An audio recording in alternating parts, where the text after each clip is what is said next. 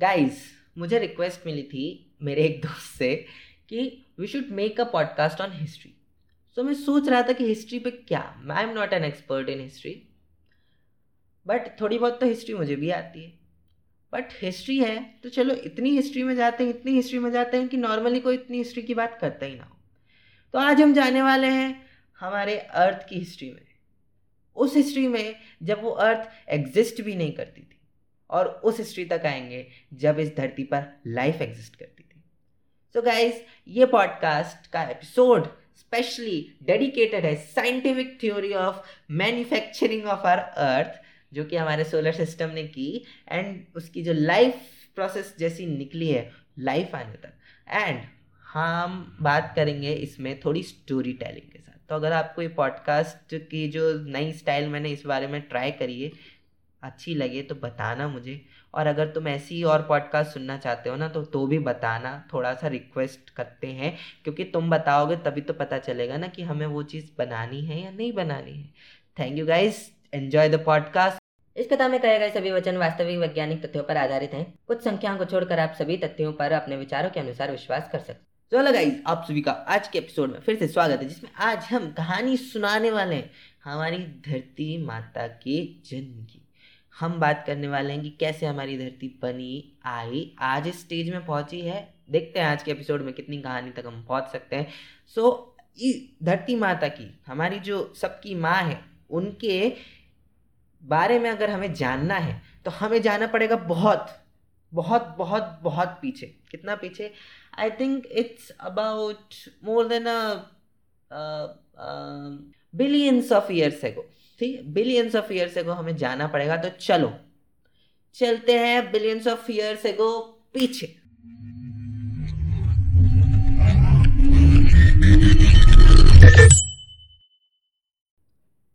Hello hello कोई है? कोई है? कोई है? यहाँ कोई नहीं है भाई।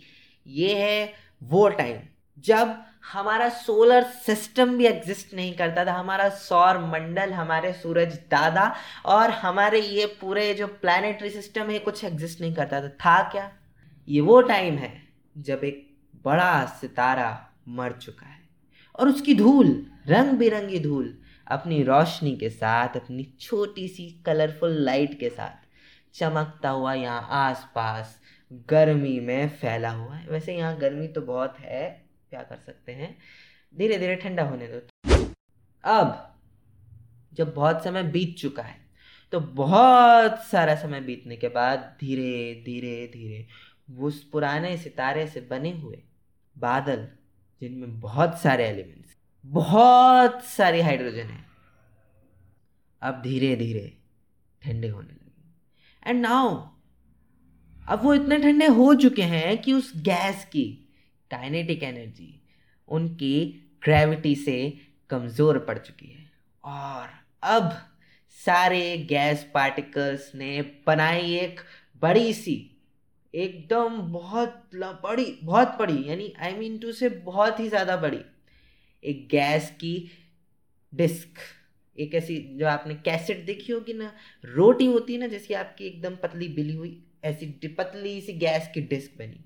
सारी गैस एक दूसरे के आसपास घूम रही है, सेंटर के अराउंड घूम रही है, घूम रही है एंड मैक्सिमम गैस जा रही है उसके अंदर, उसके सेंटर में, जहाँ पर बन रहा है हमारा सन हमारे सन का क्रिएशन हो रहा है, वहाँ पर एक छोटी सी गर्म सी गैसेस की गेंद बन रही है, जहाँ पर ढेर सारी हाइड्रोजन ऑलरेडी इकट्ठा हो चुके बट अभी उसमें आग नहीं जली है। और जैसे ही धीरे धीरे धीरे, जैसे वो सन अपना गैस खींच रहा है नाउ इट्स टाइम अब उसके पास इतना ज़्यादा गैस का मटेरियल हो चुका है कि अब वो अपने अंदर की माचिस को आग लगा सकता है। और जैसे ही वो आग जली तो गाइज़ वेट अभी सिर्फ़ आग जली है। अभी आग बाहर नहीं आई है। अभी on the sun planetary sun पर अभी दस लाख ह्यूमन ईयर्स के बाद निकलेगी वो रोशनी की पहली किरण जिसकी आ, हमें बहुत प्यास रहती है पौधों को बहुत प्यास रहती है वो निकलेगी दस लाख साल बाद। इट्स और वो इसलिए क्योंकि सोलर सन के अंदर का जो सिस्टम होता है, वो एक फ्यूजन से बने हुए फोटोन की एनर्जी को धीरे धीरे धीरे खाली करके विजिबल लाइट स्पेक्ट्रम में लेके आता है। एंड उसके बाद वो लाइट बाहर निकलेगी। जब तक उसने अब खाना तो बंद कर दिया है। तो अब जब सन की आग भड़क चुकी है, उसने अपने अंदर का सारा एक्स्ट्रा मटेरियल बाहर थूक दिया है। अपने पोल्स के थ्रू एंड नाउ अब सन की ग्रेविटी गैस को बांधने की कोशिश करेगी जो उसके अराउंड डिस्क की तरह घूम रही है। जैसे आपने सैटर्न की रिंग देखी है, ऐसी सन के अराउंड में बहुत बड़ी सन से भी बहुत बड़ी एक डिस्क थी, जिसमें बहुत सारे गैस, एलिमेंट्स मटेरियल घूम रहे हैं। बट उनकी वेलोसिटी उनकी स्पीड इतनी ज़्यादा है, समझो इतनी ज़्यादा है कि सन की ग्रेविटी उसे रोक नहीं पा रही। And now if you know कि सन के पास सिर्फ़ ग्रेविटी ही सबसे बड़ा पावर सोर्स नहीं है। यानी ग्रेविटी ही सन की सबसे बड़ी फोर्स नहीं है। सन के पास एक और फैक्टर है। सन के पास है उसकी मैग्नेटिक फ़ील्ड जो कि सन के साथ घूम रही है। जो सन की एकदम गर्मी की फुहार छोड़ती है स्पेस में, हमारे लिए थोड़ी खतरनाक हो सकती है, पर अभी सोलर सिस्टम बनाने में बहुत काम आने वाली क्योंकि जब वो मैग्नेटिक फ़ील्ड उन गैसेस के बीच में से घू निकलती हैं तो वो उन पार्टिकल्स की जो ऐसे घूम रहे हैं रोटेशन में, उनके बीच थोड़ा सा थोड़ा सा उनकी स्पीड को कम करती है। थोड़ा सा उनकी स्पीड को और कम करती है।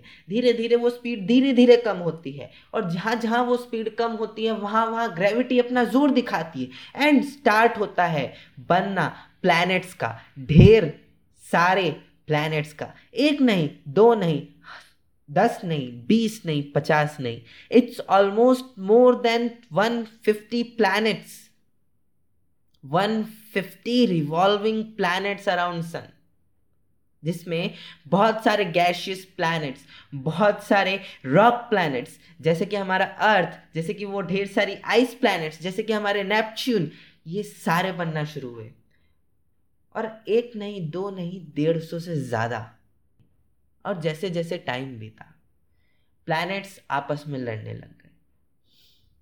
नॉट एक्चुअली बट उनके बीच शुरू हुआ कोलिजन एक प्लैनेट दूसरे प्लैनेट से जाके टकराता है।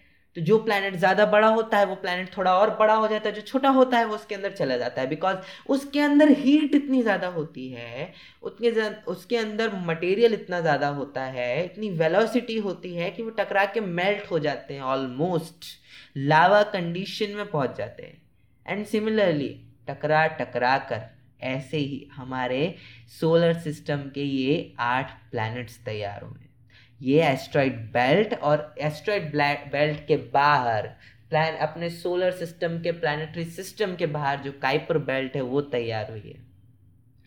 देर इज़ अ डिफरेंस कि एस्ट्रॉइड बेल्ट में एस्ट्रॉइड्स और काइपर बेल्ट में भी एस्ट्रॉइड्स हैं, पर उन दोनों की प्रॉपर्टीज़ बहुत अलग हैं। तो अभी हम एक चीज़ के बारे में बात करते हैं बाइनरी सोलर सिस्टम्स के बारे में। बाइनरी सन सिस्टम जो होते हैं binary solar system are the solar system जिनमें दो स्टार्स होते हैं। आपने अगर थोड़ा बहुत जाना होगा तो बहुत सारे ऐसे सोलर सिस्टम है जिनमें दो दो स्टार के प्लानिटरी सिस्टम है। जहाँ पर दो दो सन एक दूसरे को रिवॉल्व करते हैं, उनके अराउंड प्लैनेट्स रिवॉल्व करते हैं। जैसे कि आपने सुना होगा आई थिंक इट्स उसका नाम है Sirius there is a constellation जहाँ पे ऊपर एक नक्षत्र है। जिसको ऑरियन के नाम से इंग्लिश में जानते हैं, हिंदी का नाम मेरे को नहीं पता। तो उसका जो सीरियस स्टार सिस्टम है सीरियस स्टार सिस्टम में दो स्टार्स है Sirius A and Sirius B तो दोनों में दोनों में से एक डेड स्टार है और एक सुपर जाइंट स्टार है। सुपर जाइंट तो नहीं I mean to say giant star है। हमारे सन से भी बहुत बड़ा स्टार है वो। And it's a blue star तो वो सोलर सिस्टम एक बाइनरी सोलर सिस्टम है। बट हमारा सोलर सिस्टम में तो दो बाइनरी स्टार्स हैं ही नहीं। यानी दो स्टार्स हैं ही नहीं हमारे सोलर सिस्टम में। क्यों? सो so, हमने जब रिसर्च करी है तो रिसर्च के बाद ये पता चला है कि जो हमारे जुपिटर दादा है ना जिन्हें हम बृहस्पति देव कहते हैं Guru the planet who takes twelve years to revolve around sun वो प्लैनेट जो है इट्स ब्राउन ड्वाफ हमारा यानी जो जुपिटर है तो स्टार्स के सिस्टम्स होते हैं। स्टार्स बनने के पहले यानी स्टार्स बहुत टाइप के होते हैं। सो so, एक प्रोटोस्टार होता है एक फाइनल सन होता है जिसमें फ्यूजन हो जाता है एंड वो लाइट सोर्स बन जाता है। इट्स उसके अंदर मैचेस जल जाती है। बट प्रोटोस्टार और जो वो स्टार होता है हमारा फाइनल वाला उसके बीच एक स्टेज आती है। अगर एक सन को उतना मटेरियल ना मिले कि वो अपना फ्यूजन स्टार्ट कर सके उसकी ग्रेविटी इतनी स्ट्रांग ना हो सके तो वो बन जाता है एक ब्राउन ड्वार्फ सो जो हमारा जुपिटर है ना Jupiter is the binary brother of our sun वो जो बृहस्पति का प्लैनेट है, जो ग्रह है, वो हमारे सन का बाइनरी सोलर ब्रदर है. बट हमारे सोलर सिस्टम में इतनी हाइड्रोजन गैस थी ही नहीं कि हमारे सन के बनने के बाद वो दूसरा प्लैनेट जो जुपिटर गैसेस को अपने अंदर ले रहा था वो अपना फ्यूजन भी स्टार्ट कर सके। वो प्रोटोस्टार भी नहीं बन पाया I think and that's why sun के बाद देर इज़ दूसरी टेरेस्ट्रियल बॉडी जो हमारे सोलर सिस्टम में है, जिसके पास सबसे ज़्यादा हाइड्रोजन है, वो है हमारा Jupiter okay side the note अब हम आते हैं प्लानिटरी सिस्टम के बाद. तो प्लानिटरी सिस्टम के बाद अब बन रहा है हमारा प्लानट अब धीरे धीरे धीरे द स्टोरीज गो ऑन हमारे प्लैनेट्स आपस में लड़ रहे हैं, टकरा रहे हैं, बड़े प्लैनेट्स छोटे प्लैनेट्स को निगल जा रहे हैं, छोटे प्लैनेट्स बड़े प्लैनेट्स के कुछ टुकड़े हवा में उछाल रहे हैं एंड ऐसे ही चल रहा है एंड फाइनली एक स्टेज आता है जब हमारे प्लैनेट प्लानिटरी सिस्टम में बहुत ही कम प्लैनेट्स बचते हैं। ओनली जो मेजर हम जानते हैं उनमें से कुछ। एंड व्हाट हैपन्स कि हमारे अर्थ के पास मटेरियल बहुत था पहले क्रस्ट पे। एंड क्रस्ट पे तो था ही। एंड पर हुआ क्या साथ में? एक बड़ा सा प्लैनेट आया और हमारी धरती में आके टकरा गया बहुत सारे एलिमेंट्स के साथ। एंड वो टक्कर इतनी बड़ी थी, हमारी अर्थ टूटी तो नहीं। हमारी अर्थ टूटी नहीं। पर हमारी अर्थ के कुछ टुकड़े टूट गए। हमारे अर्थ का जो क्रस्ट है, वो एक साइड से उखड़ के थोड़े से अर्थ के ही ऑर्बिट में ऊपर जाकर लटक गया। Now the earth has a beautiful ring of molten Rawa lava बहुत सारे टूटे हुए प्लैनेट के टुकड़े एंड बहुत सारे रॉक्स हमारी अर्थ के जो आसमान है, हमारी पृथ्वी का जो आसमान है, उसमें घूम रहा है। एक रिंग बना के। एंड नाउ जो प्लैनेट आकर हमारे अर्थ से टकराया था। उस प्लैनेट ने हमारे प्लैनेट का, हमारी धरती का टेम्परेचर इतना बढ़ा दिया था कि जो क्रस्ट पे जितने हैवी मेटल्स थे, जितना आयरन था, जितना गोल्ड था, जितने हैवी एलिमेंट्स थे मेटल्स थे, वो पिघल गए। वो लिक्विड स्टेट में आ गए। और उस टक्कर की वजह से जो धरती का टेम्परेचर बढ़ा था, उससे पूरी धरती थोड़ी लिक्विड ही हो गई एंड द हैवी मेटल्स जितने थे, वो हमारी धरती के अंदर चले गए एट द कोर और हमारे धरती का कोर बना मोस्टली मोल्टन आयरन और हैवी मेटल्स का. यानी अब तुम समझ सकते हो हमारी धरती अमीर बहुत है, पर हम अमीर नहीं है क्योंकि हमारी धरती के कोर में वो सारे एलिमेंट्स हैं. हमारे पास आयरन बहुत है, हमारे पास गोल्ड बहुत है but we can't use that और अब जो आसमान में एक पतली पतली सी तो नहीं, बहुत बड़ी रिंग बनी थी हमारी अर्थ के अराउंड उसमें भी ग्रेविटी जागती है भाई मटेरियल में एंड वो अपने आप को इकट्ठा करना शुरू करती है। एंड तैयार होता है हमारे प्लानट का moon the moon that we know और उसे मिलती है एक सर्कुलर सर्कुलर नहीं ओवल वेलोसिटी अब हमारी धरती के पास हमारा चाँद आ चुका है हमारी धरती पे सारे एलिमेंट सब अंदर जा चुके हैं। सो, हमारी धरती अब भी भी तैयार नहीं है। अभी धरती पर बहुत काम बाकी है। तो अभी हमारे पास क्या नहीं है?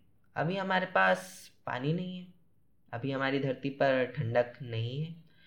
हमारी धरती के पास अभी अच्छी सी मैग्नेटिक फ़ील्ड नहीं है। हमारी धरती अभी बहुत धीमी रफ्तार से रिवॉल्व कर रही है सन के अराउंड। और हमारे सोलर सिस्टम में अभी भी उथल पुथल मची हुई है, शांति नहीं है। एंड धीरे धीरे वक्त बीता, हमारे ठीक ठाक चल रही थी कहानी। पर अब क्या होता है कि एक और प्लेनेट को चिल छुटती है भाई। घूमते घूमते कहीं से रेंडमली आके टकरा जाते हैं हमारी धरती से, फिर से। एंड ये इतनी बड़ी टक्कर तो नहीं थी, पर वो प्लैनेट कुछ ऐसे एंगल पे आके हमारी धरती से टकराया और कुछ ऐसे तरीके से टकराया है कि हमारी धरती जो थी ना, उसकी स्पीड उसकी पोजीशन उसका एक्सेस सब चेंज हो गया। हमारी धरती का एक्सेस हो गया till twenty six and half degree I think मेरे को अगर अच्छे से याद नहीं हो तो ट्वेंटी सिक्स या twenty two and half degrees पे हमारी धरती का एक्सेस है टिगड़ा सन के अराउंड एंड वो एक्सेस पे हमारी धरती आ गई। हमारी धरती की स्पीड बढ़ गई। एंड हमारी धरती उस गोल्डन पोजीशन पे आके आ, आके घूमने लगी जहाँ से हमारी धरती एक परफेक्ट लाइफ स्टार्ट कर सके अपने प्लानट पर। सो so नाउ अब हमारे पास अच्छी स्पीड आ चुकी है। हमारे प्लानट के पास अच्छी पोजीशन आ चुकी है। हमारे प्लानट के पास ऑलरेडी एक मून है। हमारे प्लानट के पास एक अच्छी मैग्नेटिक फ़ील्ड भी आ चुकी है, क्योंकि रिवॉल्यूशन की स्पीड भी हमारी धरती की अब बढ़ चुकी है। रोटेशन की स्पीड भी हमारी धरती की अब बढ़ चुकी है। And due to faster rotation जो हमारे धरती के कोर में इतने हैवी हैवी एलिमेंट्स जा चुके हैं ना, इतना लोहा जा चुका है, वो बनाता है अपनी magnetic field and it's the enough powerful कि वो सन के सोलर फ्लेयर से हमारी रक्षा कर सके। सोलर एयर से हमारी प्रोटेक्शन कर सके पर अभी भी धरती पर एक चीज़ की कमी है पानी। अब हमारी धरती पर पानी कहाँ से आएगा? सो देखो ये बहुत बड़ी मिस्ट्री है। आई I मीन mean, बहुत ही ज़्यादा बड़ी मिस्ट्री है।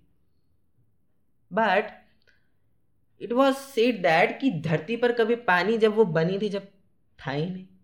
क्योंकि जितनी बड़ी टक्करें हुई हैं आप सोचो मेटल्स मेल्ट हो चुके हैं एंड धरती के पास एटमॉस्फेयर नहीं था जब। तो मेटल्स मेल्ट होने के टेम्परेचर पे पानी तो वेपराइज होके उड़ ही जाता है। तो धरती पर अब पानी तो नहीं बचा। और अगर थोड़ा बहुत जो था तो वो चंदा मामा ले गए अपने साथ, हवा में। तो अब पानी कहाँ से आएगा धरती पे? तो अब बचा एक रास्ता। एंड इट्स अ थ्योरी कि बहुत सारे एस्ट्रॉइड्स की बारिश हमारे प्लैनेट्स पे कर दी जाए हमारी धरती पे कर दी जाए।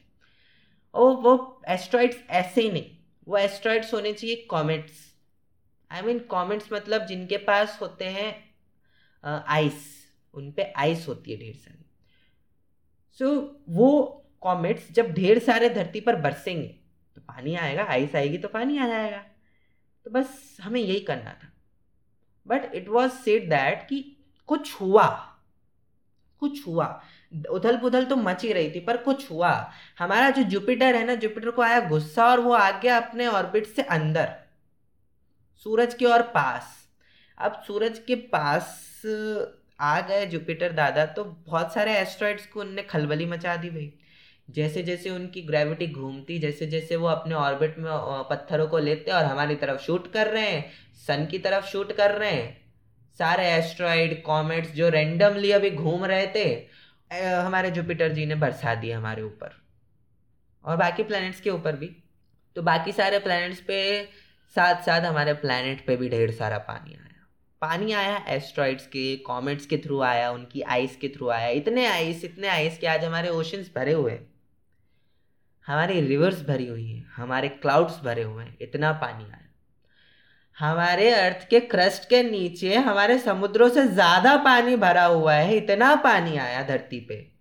पानी ही पानी हो गई धरती। डूब गए सब। एंड नाउ पानी बहुत आ गया, हमारे पास प्रोटेक्शन आ गई धरती पे। हमारे पास ढेर सारी गैसेस आ गई, जब पानी आ गया तो एटमोसफियर भी धीरे धीरे बनने लग गया भाई। अब हमारा प्लानट एक परफेक्ट सिचुएशन में था। लाइफ के लिए। हमारे पड़ोसी प्लैनेट्स आगे भी, पीछे भी, वो भी अच्छी कंडीशन में थे। उनके पास भी काफ़ी अच्छी प्रोटेक्शंस थी। उनके का, पास भी काफ़ी अच्छी कंडीशंस थी। एज पर साइंटिफिक हाइपोथेसिस पर उनकी पोजीशन सही नहीं। या फिर उनकी वेलोसिटी सही नहीं थी। जो भी हो, पर हमारा प्लानट सेफ़ था। बट अब ज़रूरत थी केवल लाइफ की। पानी है प्लानट है, ज़मीन है। पर अब हम क्या करें? भाई, हमारे पास ज़िंदगी नहीं थी अभी। And something happen out of nowhere out of literally nowhere life आ गई। Because no one knows what life is scientifically life है या नहीं है, ये आप प्रूव या डिस्प्रूव नहीं कर सकते। And that's why it is beyond science life is always beyond science हम जानते हैं लाइफ किस तरीके से काम करती है, और हम वो चीज़ रिक्रिएट भी कर सकते हैं। बट हम लाइफ क्रिएट नहीं कर सकते।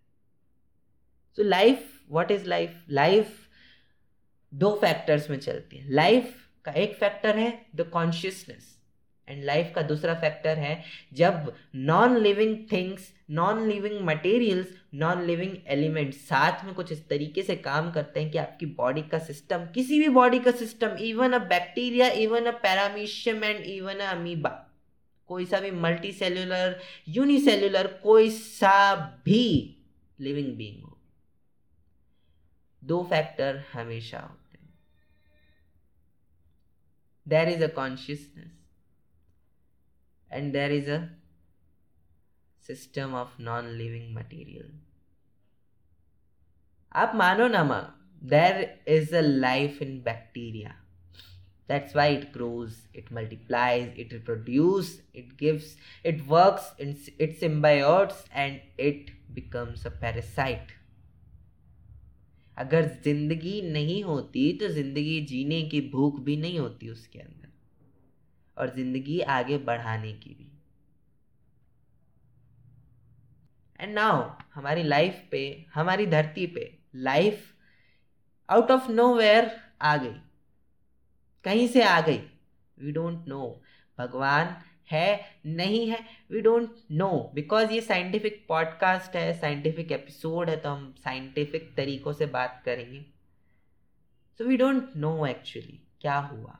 और इसके आगे हम इसके सेकेंड एपिसोड में बात करेंगे, इस सीरीज़ का हम नाम रखते हैं द हिस्ट्री तो हिस्ट्री सीरीज़ के दूसरे एपिसोड में हम बात करेंगे, हमारी धरती के आगे की कहानी। अभी धरती बन चुकी है, धरती पर लाइफ आ चुकी है। धरती अपनी पोजीशन में सेटल हो चुकी है। एंड यस जुपिटर बताता वापस अपनी पोजीशन पे चले गए। और उन्होंने एस्ट्रॉयड बेल्ट पकड़ लिए अच्छे से।